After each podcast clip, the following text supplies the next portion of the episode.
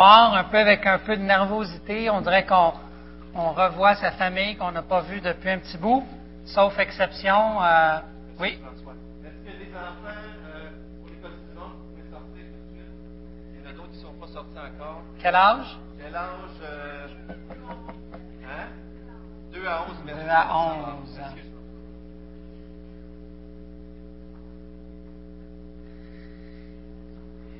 Eh bien, c'était spécial de faire la route, quitter Montréal et nos manifestations pour venir à Saint-Hyacinthe.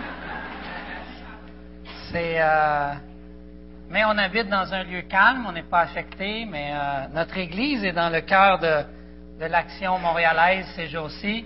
On avait de la difficulté à prier mercredi soir par le son des casseroles, mais c'était impressionnant.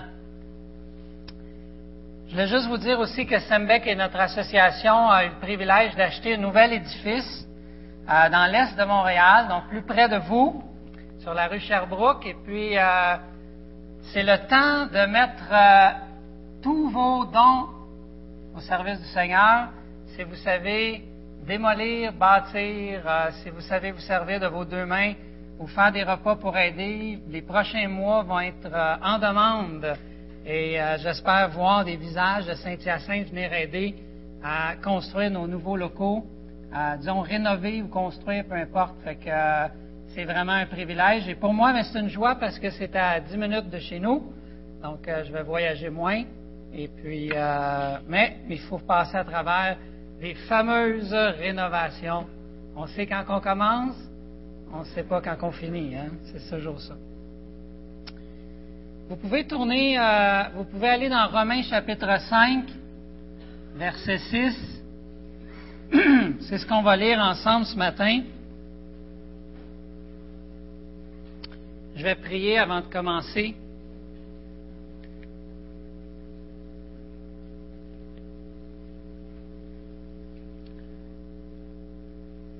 Nous avons, Seigneur Dieu, été témoins de l'œuvre que tu accomplis aujourd'hui, par ces témoignages.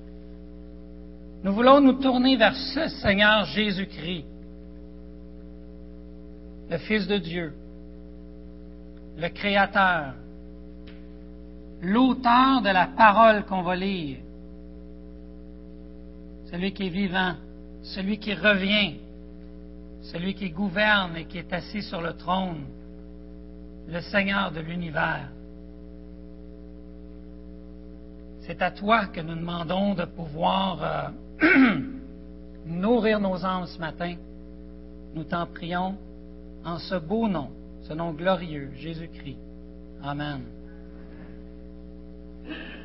En 2011, il y a une chanson qui a gagné le titre de chanson de l'année. Et c'était celle de Vincent Vallière. Il y en a qui s'en souviennent. C'est quoi? On va s'aimer encore.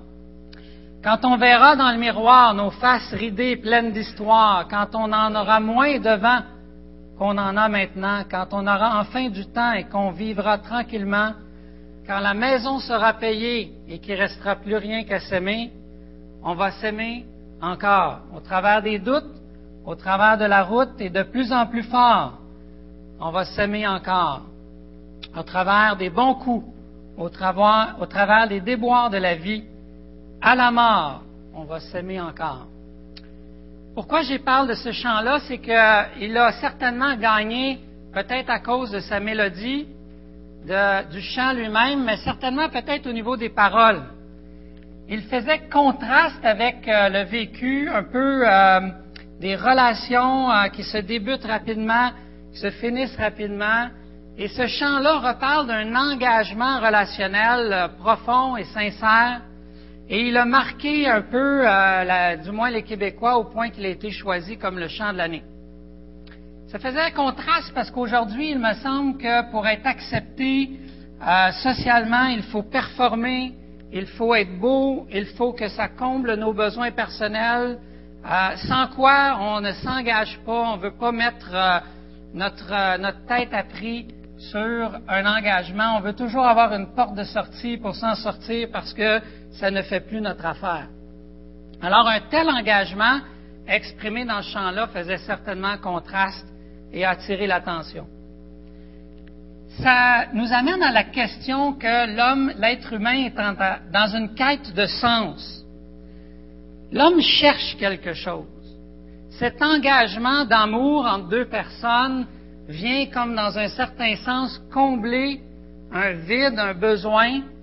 Ça porte sens à nos vies de dire on va construire une vie de couple, par exemple.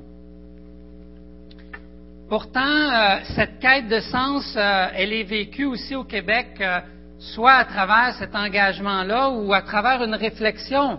Il me semble que nos chanteurs québécois, comme les Fred Pellerin, Vigneault, Rivard, etc., essayent de communiquer que l'espoir est dans l'homme qui va devenir meilleur. Il y a quelque chose qu'on attend, qui va émerger, qui vient de l'être humain, et c'est là notre espoir, et c'est en cela qu'il faut croire.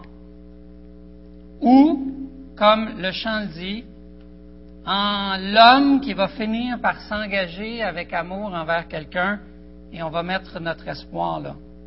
C'est une belle chose. C'est un bel engagement de chanter ce chant-là.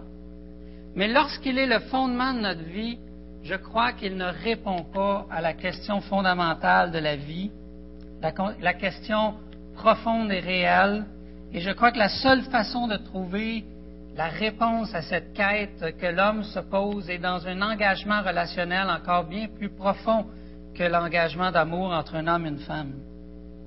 Je crois que la seule façon de trouver le sens réel à la vie, c'est lorsqu'on retrouve une relation d'engagement entre le Créateur et la création, nous, ses créatures. J'aimerais ce matin vous parler en quelques minutes de l'engagement que Dieu, lui, a pris envers sa création. J'aimerais qu'on le comprenne, et je vais en parler ce matin de trois façons. On va lire le texte ensemble. On va s'apercevoir qu'il y a un problème de relation entre le Créateur et sa créature, et qu'on est d'abord ennemi de Dieu, et on va parler pourquoi on a besoin d'être réconciliés, qu'est-ce que Dieu a fait pour nous réconcilier à lui, et l'engagement qu'il a pris envers ceux qu'il rétablit une relation. Romains chapitre 5, verset 6, on lit ceci. « Car lorsque nous étions encore sans force, Christ, au temps marqué, est mort pour des impies, des pécheurs, si vous voulez. À peine mourrait-on pour un juste, quelqu'un peut-être aurait le courage de mourir pour un homme qui est bon. Mais en ceci, Dieu prouve son amour envers nous. Lorsque nous étions encore pécheurs, Christ est mort pour nous. À bien plus forte raison, maintenant que nous sommes justifiés par son sang, serons-nous sauvés par lui de la colère. Car lorsque nous étions ennemis, nous avons été réconciliés avec Dieu par la mort de son Fils. À bien plus forte raison, étant réconciliés, serons-nous sauvés par sa vie. Plus encore, nous nous glorifions en Dieu par notre Seigneur Jésus-Christ, par qui maintenant nous avons obtenu la réconciliation. » Alors, ma première question ce matin que je pose face à ce texte, c'est pourquoi être réconcilié? Eh bien, l'argument de Paul, elle est claire. Il dit « lorsque nous étions ennemis de Dieu ». La situation de départ, c'est de comprendre qu'on est ennemi de Dieu comme créature et on a besoin d'être réconcilié avec lui. Mais ça, c'est assez difficile à admettre, je dirais, aujourd'hui. Ça semble être une vérité qui est vieille et ancienne lorsqu'on entend les discours autour de nous. Mais c'est la réalité la plus importante à comprendre. Si on ne comprend pas qu'on est ennemi de Dieu, on ne cherchera pas à être sauvé par Dieu. Vous savez, on est ses créatures, c'est-à-dire que c'est lui qui a permis que je vienne à l'existence.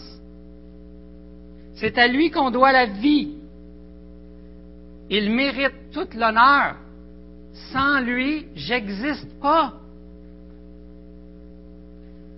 Alors, si on lui doit honneur, on lui doit certainement autorité sur nos vies, puisqu'il nous l'a donné. Mais ce que j'entends le plus souvent autour de moi, c'est ceci. Je ne veux pas que personne décide pour moi. Je veux faire de ma vie ce que je veux, quand je veux. Et tu ne viendras pas me dire quoi faire, parlant de n'importe qui. Mais cette même vérité qu'on entend dans ce désir de contrôler sa vie, et lorsqu'on entend les gens parler, c'est clair dans leur discours. Ils déménagent où ils veulent, ils vont où ils veulent, ils ont des rêves, ils accomplissent des rêves, il suffit de croire dans ces rêves qu'on entend.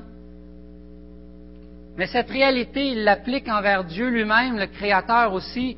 Ils le mettent de côté et ils établissent leur propre standard de vie. Et on ne veut pas de boss.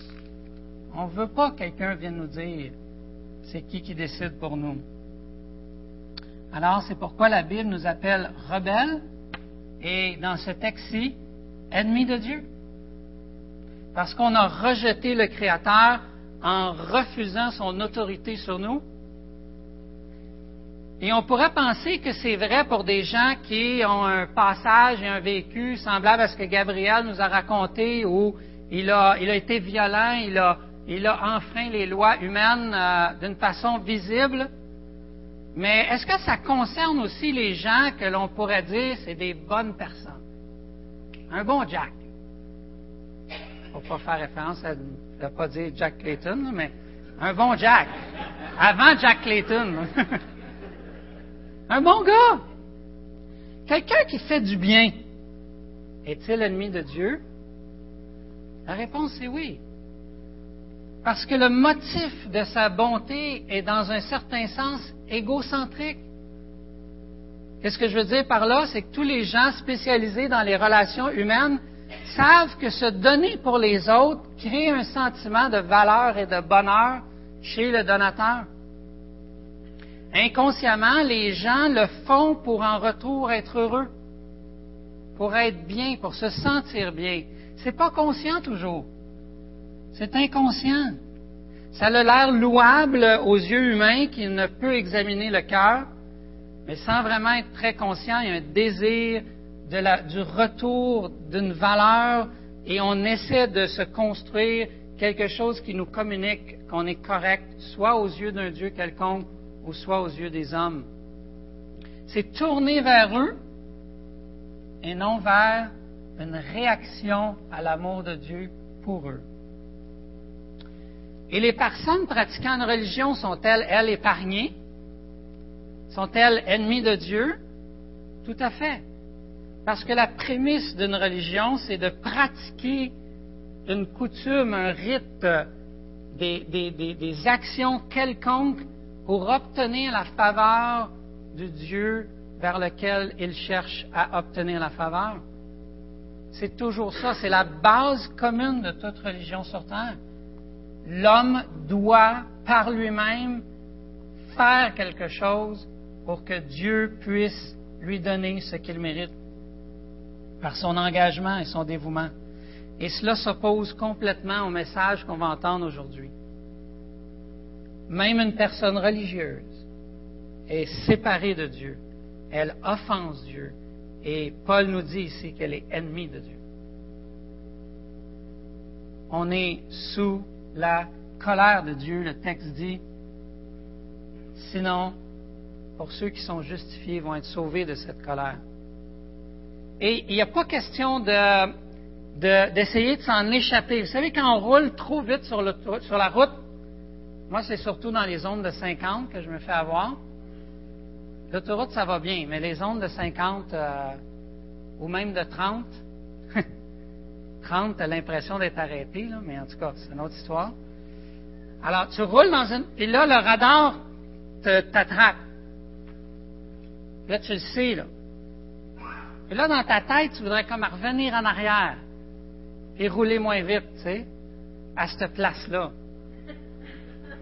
Mais l'agent arrive à ta fenêtre et puis tu donnes toujours 3-4 excuses. pour essayer de t'en sauver, mais le papier apparaît peu de temps après dans tes mains. Il est trop tard. Il est trop tard. Il y avait cette petite blague aussi qui disait qu'il y avait un vase transmis d'une génération à l'autre dans le salon au-dessus du foyer. Et puis à un moment donné, les parents reviennent de faire des commissions, puis les enfants ont un drôle de visage. Fait que les parents les questionnent, qu'est-ce qui se passe? Ben, tu sais, le vase là, qui était transmis d'une génération à l'autre, ben, notre génération l'a cassé. T'sais.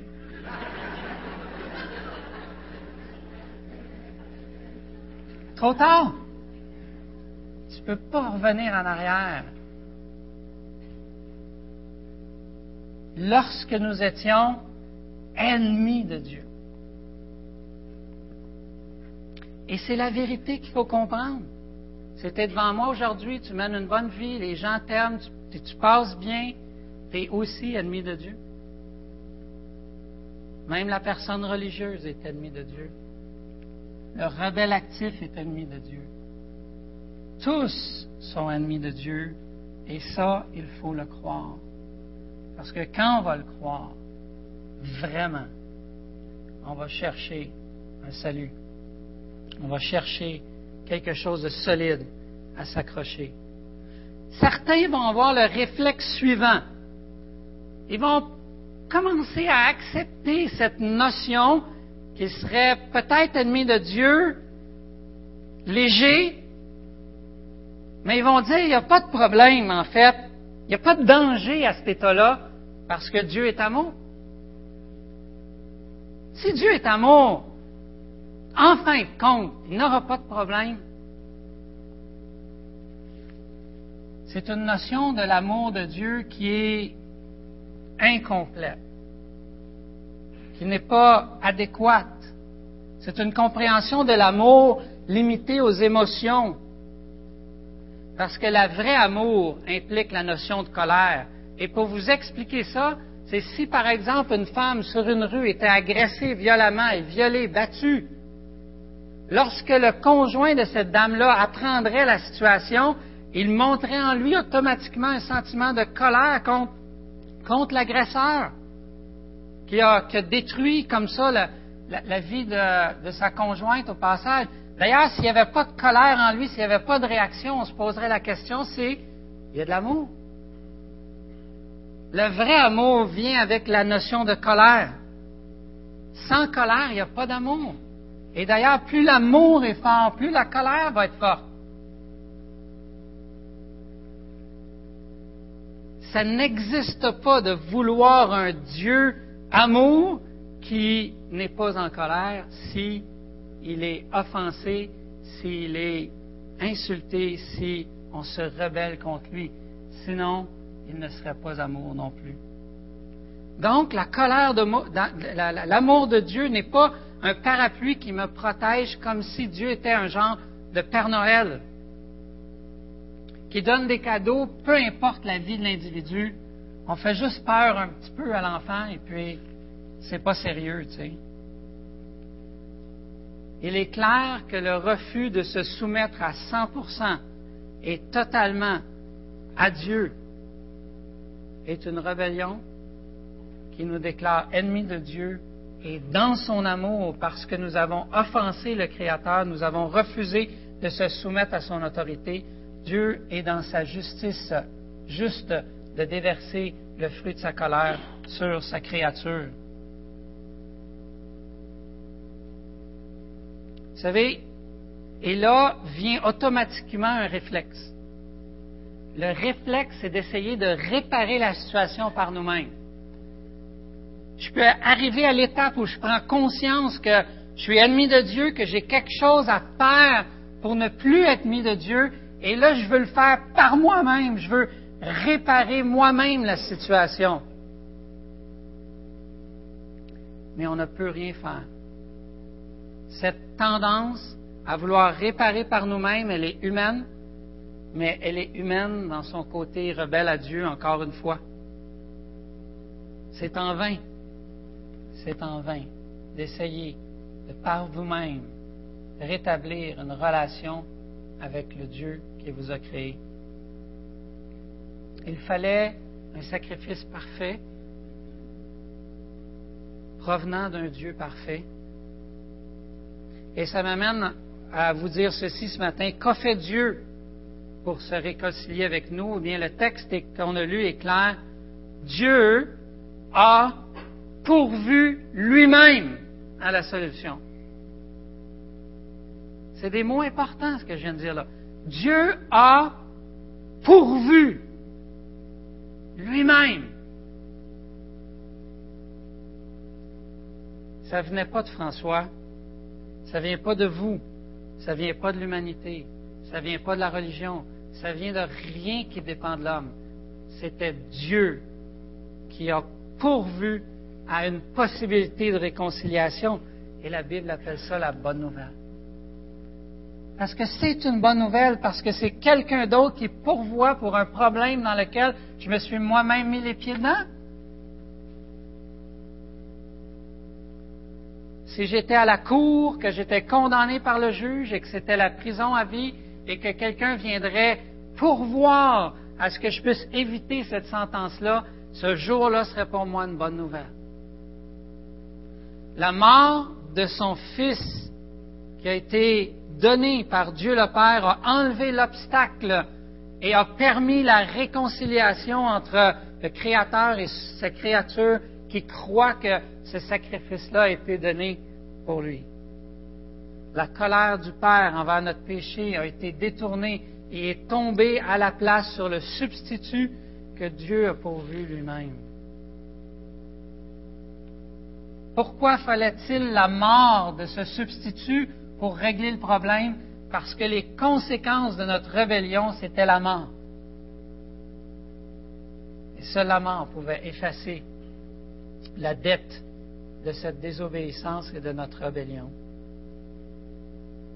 Pour bien comprendre le phénomène de la dette qui a été payée à la croix, j'aimerais juste vous dire que Jésus, lorsqu'il était sur terre et qu'il préparait ce jour de rédemption qui s'en venait à la croix, lorsqu'il en parlait à la foule qui était autour de lui, spécialement aux 12 qui le suivaient chaque jour, il a dit « Il faut que le Fils de l'homme souffre ». Curieusement, il ne disait pas directement « Il faut que j'aille être crucifié ». Pourquoi ne le disait pas dans des termes aussi clairs, aussi souvent? La plupart des phrases qu'on a qui précèdent la croix dans les Évangiles, « Il faut que le Fils de l'homme souffre ». Eh bien, j'aimerais vous ramener peut-être à quelque chose de palpable pour vous. Lorsqu'il y a une blessure entre deux personnes, si je fais mal, je mens, je trompe, je triche, je crie, je suis méchant, peu importe. Il y a l'offenseur et il y a l'offensé, et l'offensé souffre de mon péché. Bien, imaginez que Jésus, lorsqu'il était à la croix, et là on a un choix. Lorsqu'on est offensé, on a le choix de réclamer la justice, et si on réclame justice, c'est la personne qui a fait l'offense qui doit souffrir comme conséquence de ses gestes. Ou, je lui pardonne, et par le pardon, je lui fais grâce en disant « Je ne te ferai pas souffrir pour le geste que tu commets. Au lieu d'appliquer la justice, je vais appliquer la grâce. »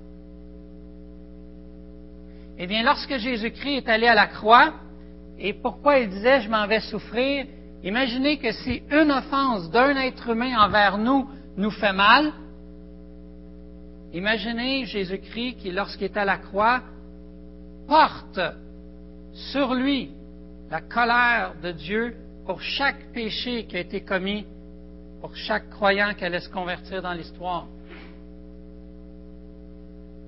La douleur est inexplicable avec notre limite humaine.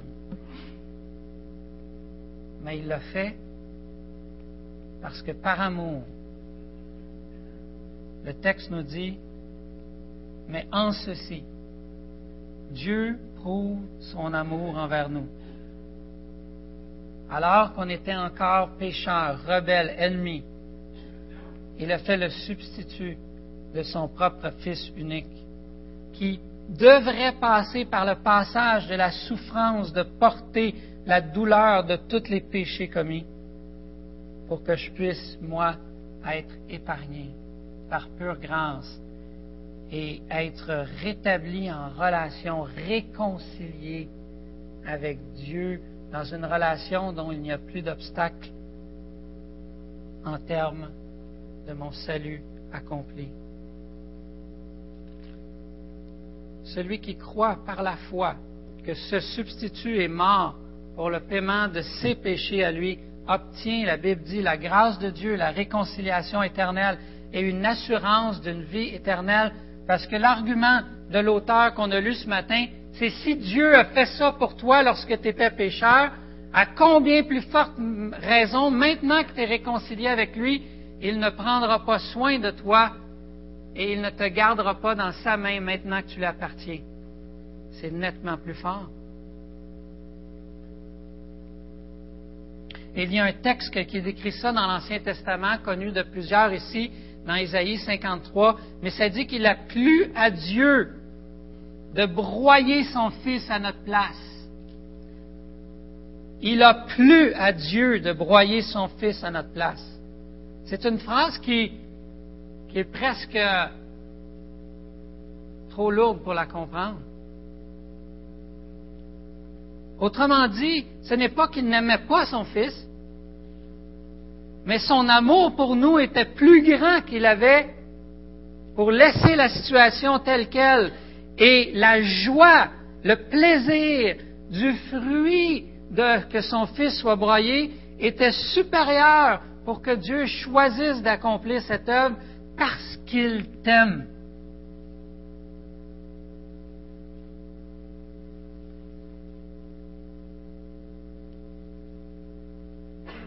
Cet amour-là était plus grand que l'horreur de son propre Fils livré à la crucifixion et à la colère. Comprendre cela, c'est presque pas possible. L'Esprit de Dieu nous permet de le saisir en partie et on va y goûter pleinement dans les siècles à venir lorsque nous serons dans les royaumes établis de Dieu. Et Dieu s'est engagé à une relation d'amour qui te donne une vie qui est éternelle. C'est bien plus grand qu'un engagement simplement d'une vie ici sur terre. Nous a-t-il sauvés pour qu'on puisse être juste correct et qu'on se débrouille après? Non. Le reste de la lettre nous dit que Dieu devient pour nous, lorsqu'il s'engage et que je crois par la foi, à devenir un berger. Et aujourd'hui, il n'y a pas de très grands moutons à Saint-Hyacinthe.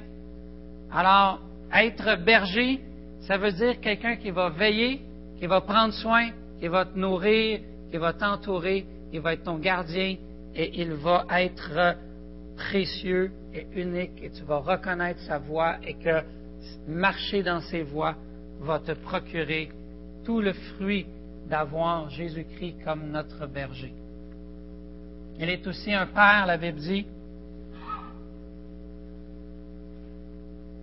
L'engagement d'un Dieu qui nous dit que peu importe les doutes, les travers de la route, il s'engage. Et son engagement est irréversible. Étant réconciliés, nous serons sauvés par sa vie parce que nous avons obtenu la réconciliation. Nous avons maintenant un père, nous avons maintenant un berger lorsque nous faisons le choix de croire à ce que Dieu a pourvu pour régler le problème que j'étais ennemi de Dieu. Certains vont dire, j'aimerais terminer avec ça, certains vont dire, c'est bon pour toi, François, tu avais besoin d'une béquille, tu as trouvé ta béquille. Moi, ce que je dis, c'est que c'est vrai. C'est vrai que j'avais besoin d'une béquille. Et c'est vrai que Jésus-Christ est une béquille pour moi. Mais je dis aussi à la personne, ce qui est faux dans ce que tu penses, c'est de penser que moi, j'avais besoin d'une béquille et que toi, tu n'en as pas de béquille. Ça, c'est faux. Parce que tous les êtres humains ont leur béquille. Tous les êtres humains ont quelque chose dans leur vie vers quoi ils se tournent pour retrouver un peu de paix, un peu de tranquillité, un peu de confort, un sentiment, que ce soit de fêter entre amis ou de sortir ou de travailler trop ou peu importe. L'être humain, dans sa quête, se trouve une béquille. Mais moi, ce que je réponds, c'est que si j'ai à choisir entre ces béquilles-là et le Seigneur Jésus-Christ, je trouve que Jésus-Christ est la meilleure solution. Parce qu'il devient pour moi ce berger et ce père qui définit ma vie et qui me donne cette espérance que non seulement ici-bas, je vais marcher avec lui, mais je vais être pour l'éternité dans sa présence. Et la présence de Dieu est irremplaçable par quoi que ce soit de créé. Seul le Créateur peut me donner ce que la créature avait vraiment besoin. Mais pour ça, il faut être réconcilié. Et je te pose la question, juste avant qu'on prie, es-tu réconcilié avec Dieu? Prions.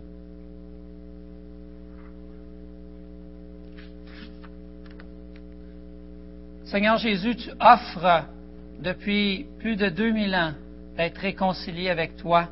Et tu l'offres encore aujourd'hui. Si quelqu'un ici ce matin croyait qu'il n'était pas ennemi de Dieu, qu'il le découvre, Seigneur, qu'il se tourne vers ce que tu as pourvu, toi-même, comme une grâce. Seigneur, qu'il puisse saisir cette nouvelle relation avec un père et un berger, avec un Dieu, un sauveur, un maître extraordinaire. Seigneur, se soumettre à toi, c'est la vie. C'est la vie, la vraie. Parce que tu es notre Dieu, notre Créateur. J'espère ce matin que tu as repris conscience aussi de l'amour de Dieu pour toi. Peut-être que tes faiblesses, ta honte, tes chutes, tes manquements t'ont empêché de goûter à son amour. Eh bien, confesse-le. Car son amour pour toi dépend de son Fils et non de tes performances. Seigneur Jésus, transforme-nous par ton amour. Ton amour, Seigneur Jésus. On t'en prie. En ton beau nom. Amen.